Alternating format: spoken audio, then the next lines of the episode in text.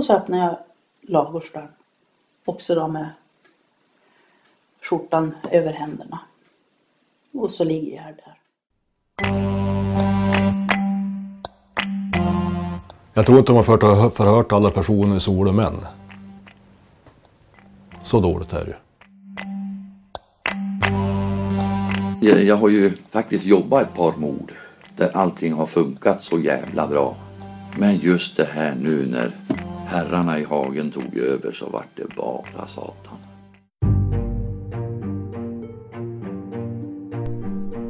Ett pensionerat par mördas på en gård strax utanför Härnösand. Och tio år senare är mordet fortfarande olöst och mördaren går fri. Trots att det finns både teknisk bevisning och vittnesuppgifter. Nu ska utredningen kanske läggas på is också på grund av omorganisationer inom polisen. Vad är det som har gått snett i den här utredningen, frågar vi oss. Och finns det spår som polisen har missat?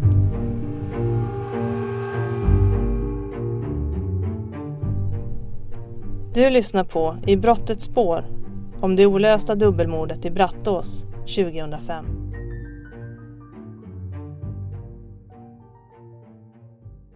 Hon ringde då när hon var där. Hon sa, du vet att nu, ingen, nu är jag här, sa hon. Och, ja, det var post kvar i brevlådan. Jag har tagit in den, sa hon. Eller jag tar med mig den upp. Och Gerd Schicke då, på, liksom bakom kuvösen, bara uteplatsen.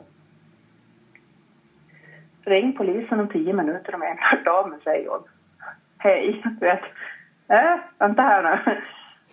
Vad hände? Sen stod jag bara studsade och väntade tills hon ringde. Sen ringde hon på en tio minuter då. Och då hade hon ju hittat Gerd. Det här är Ingen Nordström. Den 2 juni 2005 hittades hennes pappa Tor och hans särbo Gerd mördade på Torsgård i Brattås utanför Härnösand. Det var Ingers syster Barbro som gjorde den makabra upptäckten.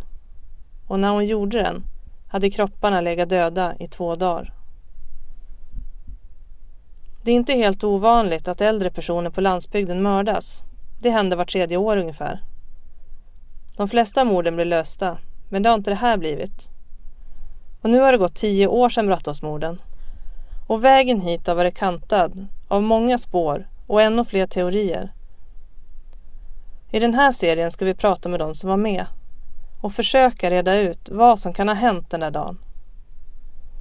Men vi får ta det från början. I Härnösand bor man antingen på Härnön eller på fastlandet. På Härnön har det traditionellt varit lite finare att bo. Och här ligger centrum och villapriserna är högre. Nästan längst ut på Härnöns södra sida, på väg ut mot det gamla fiskelägret Solumshamn, ligger Brattås, där Tor Öberg bodde. Hit flyttade han i början av 70-talet efter att ha köpt gården av sin far.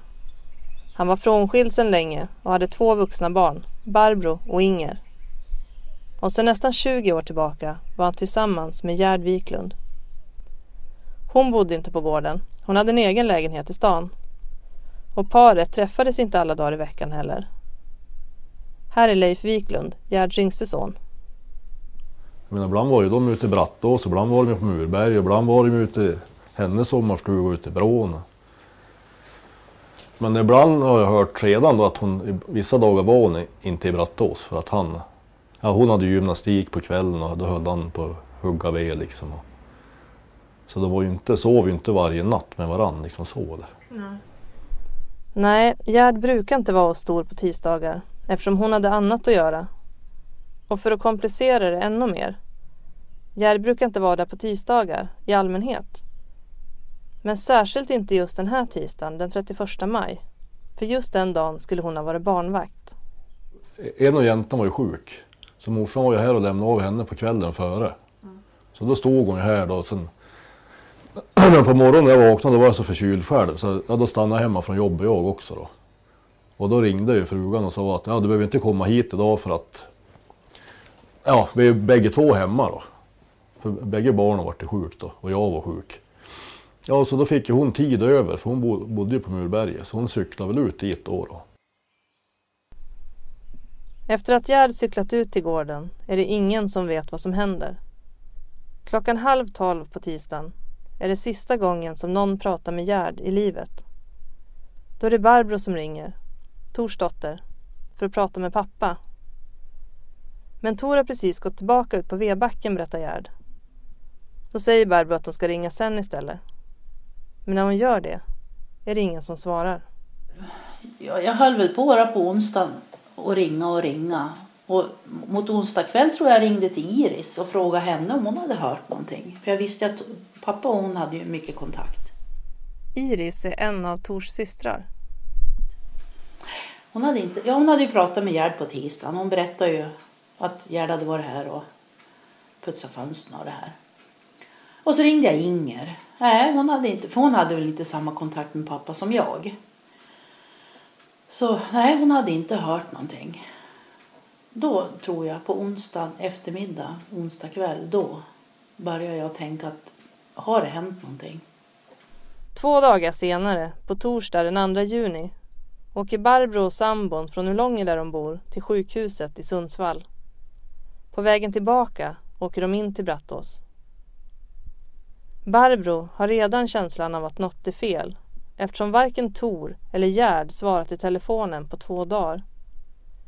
Det är nu hon ringer till sin syster Inger och ber henne ringa till polisen om hon inte har hört av henne på tio minuter. Men vi pratade hela vägen upp hit på gården. Jag stannade bilen och så gick jag och öppnade dörren bara. Gick in, ropade hallå, inget svar, gick upp, samma sak. Men det jag reagerade på det var ju att skåp, lådor och stod ju lite grann sådär halvöppet då. Och det var ju jätteolikt pappa. Ja, så gick jag ut.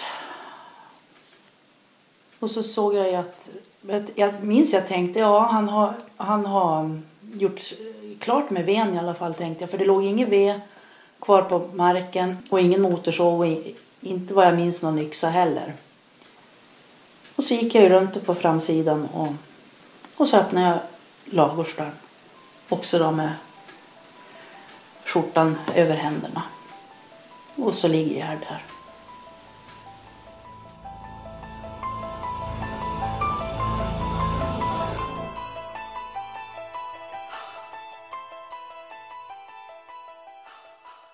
Ja, jag hade tydligen kommit utrusande med ögonen var väl en halv meter utanför huvudet.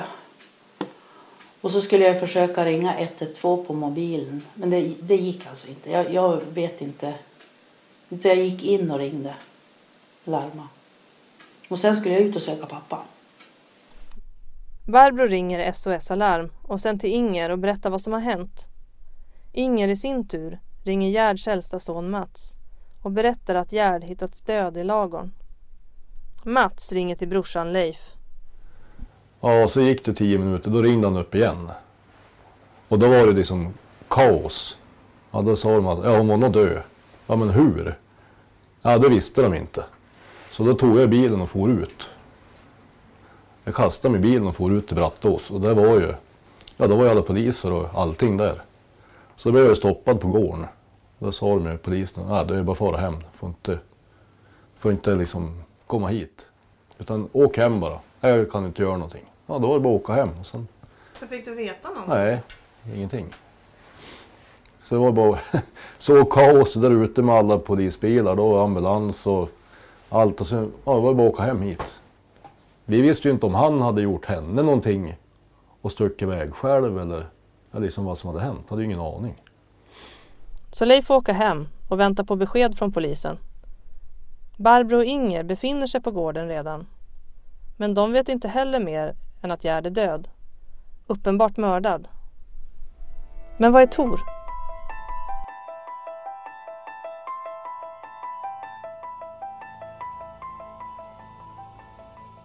Jag vet att vi gick in då för att få en bild av hur det såg ut. Och då um, så sa jag till Bosse att vi måste ju försäkra oss om vad, vad det är Tor.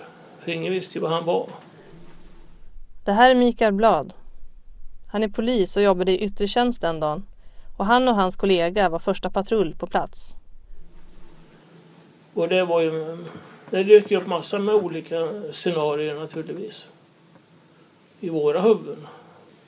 Och det kunde ha varit så. Det var ju en av scenarierna att det hade slirat i huvudet på Tor. Och att han hade tagit ihjäl sambon. Och sen antingen ja, ta, gå för att ta ihjäl sig själv eller att han liksom bara vänta in. Nej, Tor finns ingenstans. Och snart får även media nys om mordet. Förste journalist på plats var min kollega Gunnar Statin. Han är fotograf och åkte ut till gården tillsammans med Egon Sundlöv som då var kriminalreporter. Vi hör Gunnar. Ni kom väl dit ganska snabbt du och Egon? Ja, vi hade fått tips eh, och sen eh, åkte vi dit. Vi visste att det var någonstans i Brattås, inte exakt var. Eh, men vi såg att det var en aktivitet inne på en gård där. Så vi åkte in den där grusvägen eh, för att se vad som, eh, om det var där. Och när vi kom runt kurvan då in mot gården då såg vi att det var fullt med folk där och det var ju polisbilar och det var ju tekniker och det var ju ambulans och och eh, sen var det en polis där som upptäckte oss då och sprang eh, rakt emot oss. Och jag snabbt som attan ut eh, ur bilen och, och, och, tog ju de där bilderna. För övrigt de enda livebilderna som jag tror finns därifrån. Det var ju Mikael Brad som kom mot dig där, polisen. Va, vad sa han då?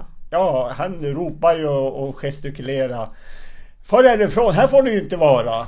Och jag vet inte om han utgick från att det var avspärrat och vi hade kört igenom där eller hur det nu var så. Men, eh, så, att, så att vi backade ju men jag hade ju fått mina bilder så jag var ju ganska nöjd med, med utfallet. Var det avspärrat? Nej det var inte avspärrat. De, de hade väl inte hunnit med eller så hade de helt enkelt glömt bort det i Villevallan. Det här var ju ändå ett par timmar efter att Barbro ringt larmsamtalet och ändå hade man inte spärrat av. Samtidigt dräller av människor på gården. Barbro hennes sambo är där. Inger är där. Flera patruller från Härnösand har kommit dit. Och snart kommer även länskriminalen och kriminalteknikerna dit från Sundsvall. Polisen tar också dit hundpatruller för att leta efter Tor och beställer en helikopter för att kunna söka från luften. I det här skedet tyder allt på att det är Tor som har mördat Gerd. Så Barbro får visa Tors vapenskåp som står inne i huset för att se om något fattas. Det gör inte. Men, konstaterar polisen, det verkar som att någon har försökt bryta upp ett säkerhetsfack i skåpet. Även i resten av bostaden finns spår efter någon. Men huset ser inte ordentligt genomsökt ut. Snarare som att någon velat snoka men inte vågat eller hunnit göra det ordentligt. Det ser inte ut som ett typiskt inbrott, säger de som var där. Ja, det var några lådor som var utdragna och någon eh, skåpdörr. Vi hör Kalle Claesson, en av de första poliserna på brottsplatsen. Och sen hade de varit en trappa upp och rört om. Men där, det var ju ingenting tillgripet eller någonting sånt. Sen hittas det ju då vad teknikerna säger i alla fall, fotspår.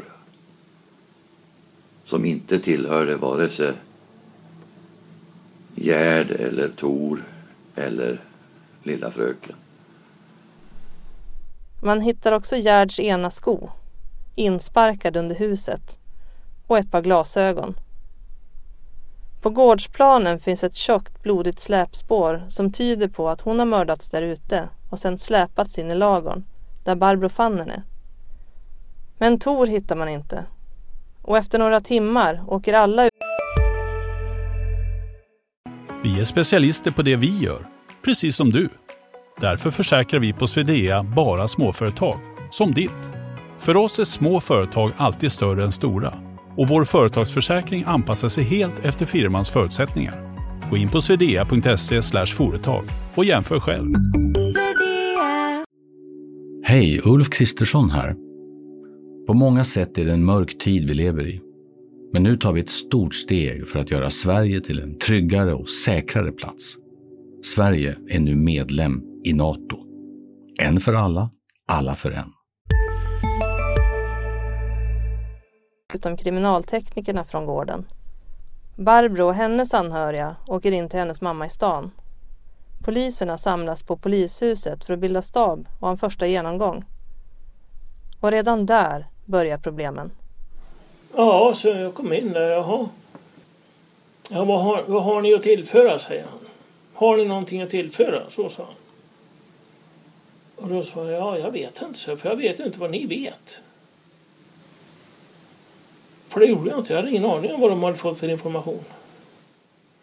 Ja, men jag tror att vi har en ganska bra bild över vad som har hänt. Okej? Ja, men då kan jag nog inte tillföra någonting. För jag har ingen bra bild över vad som har hänt förutom det jag har gjort. Ja, men då så. Eh, då kan ni lämna så ska vi gå i stab. Stäng dörren när vi går ut. I rummet, tillsammans med polisledningen från Länskrim, sitter Jan-Ola Nordin. Han är pensionerad nu, men då var han utredare. Och han har jobbat med Brattåsutredningen ända från början, fram till 2012. Även han reagerar på att ingen verkar intresserad av vad första patrull har att berätta. Då kom Mikael Blad upp i rummet och så säger han Ja, ska vi vara med på, på genomgången här eftersom vi var första man på plats? Nej, ni kan lämna er varifrån. Och då, det var då det var första reaktionen. Jag tänkte, fan det är väl bland de viktigaste. Var det någon som sa något? Nej, de bara gick. Sen var det någon som nämnde det, jag eller någon, någon till, alltså, men ska vi ta upp naturen och informera dem om läget och vad vi ska göra, tyckte vi. Nix. Han, de skulle inte ha reda på ett smack. Den informationen fick och där, där började det snurra runt. Vet, så jag tänkte, vad i helvete, varför ska inte de ha reda på? De iakttagelser som första patrull på mordplatsen gjort ansågs inte nödvändiga i inledningsskedet. Inte heller behövde poliserna i yttre tjänst få information om läget. Den här oviljan att dela med sig av information ska visa sig gå igen i hela utredningen och ställa till problem. Men det kommer vi till lite senare i den här serien. För medan poliserna sitter där ringer telefonen vi hör Börje Öhman, dåvarande spaningsledare och förundersökningsledare för utredningen. Det nästa som då händer det är att jag får meddelande från teknikerna då om att den man som bor på den här adressen att han också är anträffad.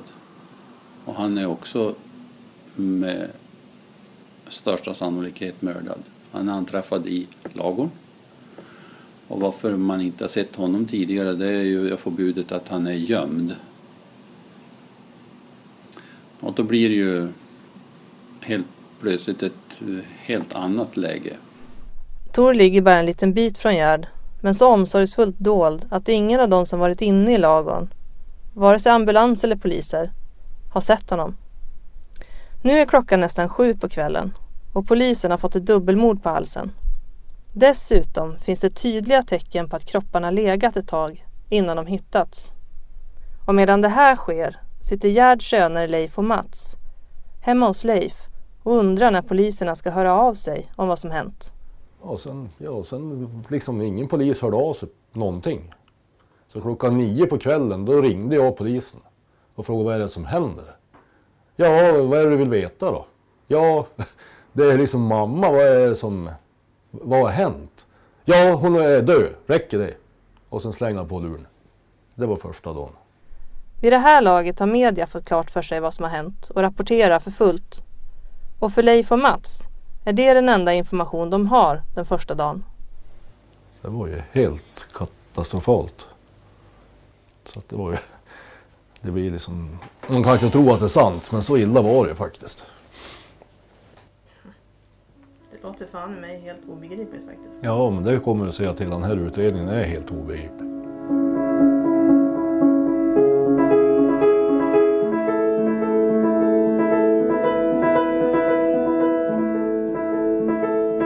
Polisens första genomgång håller på ända till midnatt. Och under tiden jobbar kriminalteknikerna för fullt på gården. I övrigt är det svårt att få en bild av vad polisen egentligen gjorde de där första timmarna. Och vilken roll det spelar för utredningen.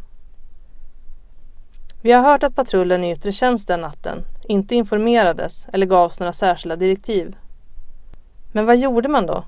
Och vad bestämde man på genomgången? Ja, då skulle ju alla komma med lite synpunkt. Och det var ju omöjligt att överhuvudtaget eh, ha någon uppfattning innan teknikerna hade så att säga kommit med sin version om det här.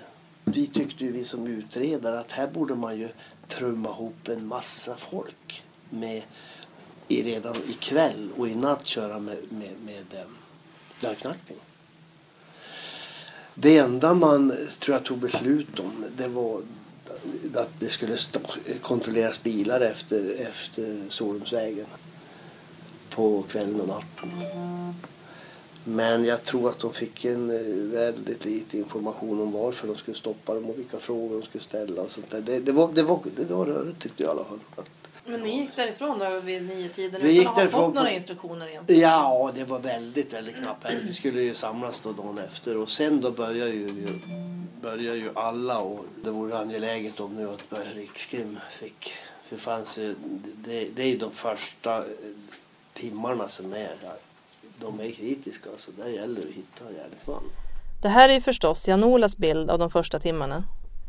Och om det här hade varit ett avslutat ärende hade jag kunnat begära ut förundersökningen och själv läsa mig till svaret på vad man gjorde och inte gjorde. Men eftersom mord inte preskriberas längre blir förundersökningen offentlig först när man hittar och åtalar en misstänkt.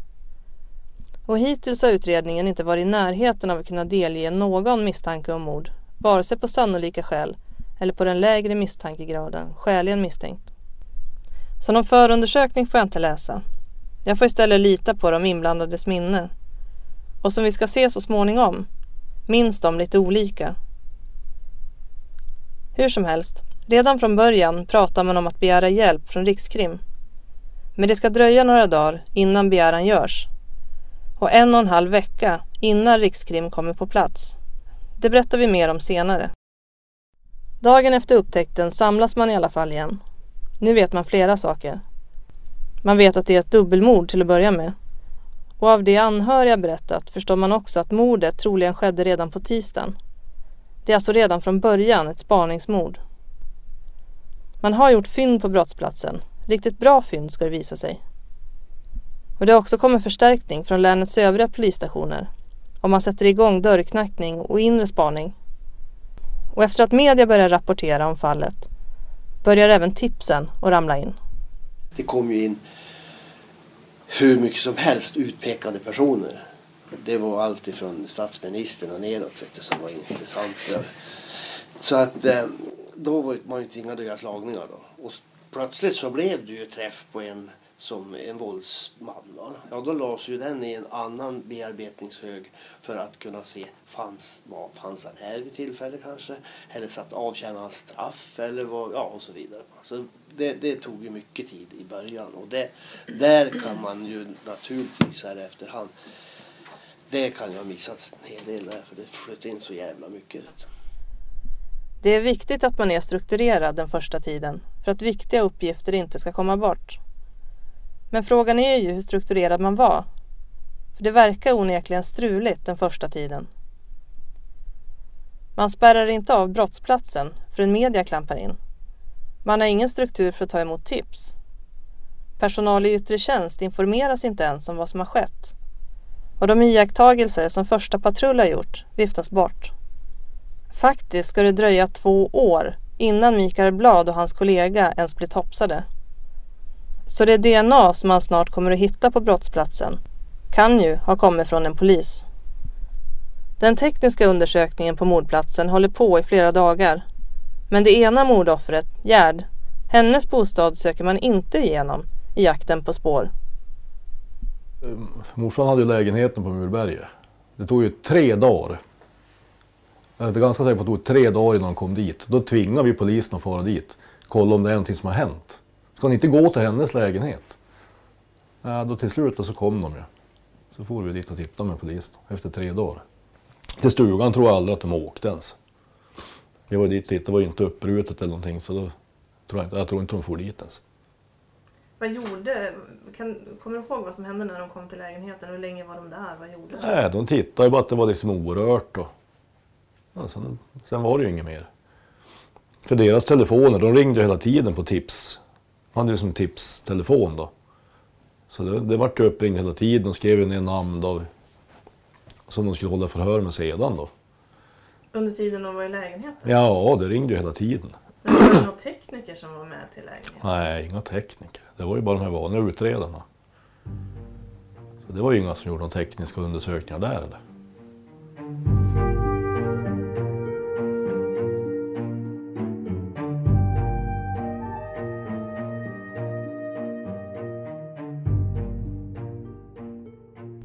Polisen säger redan första dagen att man inte har något motiv till morden. Och bland parets grannar och bekanta begriper man inte varför just de råkat ut för det här hemska. Tor och Gerd beskrivs som snälla och oförargliga och utan fiender. Men även om man inte har något motiv så har polisen redan de första dagarna flera saker klart för sig. Man vet att Tor med största sannolikhet slogs ihjäl in i lagorn och att mördaren täckte över honom med kläder. Man vet också att Gerd slogs ihjäl ute på gårdsplanen och släpades in i lagorn. Och att båda blivit ihjälslagna genom våld mot huvudet. Och redan från början hamnar sökljuset, både medias och polisens, på Tor, inte på Gerd. Så här säger dåvarande spaningsledare Börje Öhman. Vem var man ute efter? Eller var man ute efter båda? Eller var man ute efter någon överhuvudtaget? Är det någonting som helt spåra ur? Det ligger närmast till hands att tro att, att eh, det startar med honom på något sätt. Om det sen är, tanken är att det ska bli ett mord, det vet man ju inte. Men, men det tror jag absolut. Att det startar med honom. Och sen på något vis så kommer hon in i bilden. Kommer till exempel cyklande dit och upptäcker någonting, vad hon då upptäcker. Och, och sen blir hon också mördad. Och då kanske han redan är gömd. Och sen det, här, det går inte att dölja det här mord nummer två därför att det är alldeles för mycket spår. Tor Öberg och Gerd Wiklund, två helt vanliga pensionärer, har mördats på en helt vanlig gård i Härnösand och ingen fattar någonting. Vad handlar det här om egentligen? Är det ett rån som har gått snett? Eller är det någon de känner?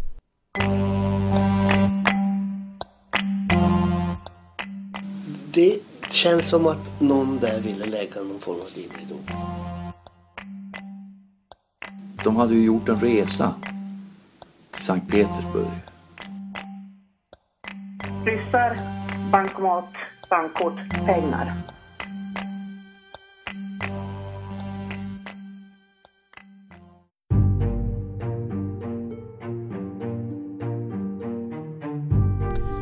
I nästa avsnitt berättar vi vilka spår som fanns på brottsplatsen och vilka man missat. Vi pratar också om mystiska bilar och misstänkta spår som leder österut. Och vem är det som använt Gerds bankomatkort? Missa inte nästa avsnitt av I brottets spår om dubbelmordet i Brattås 2005.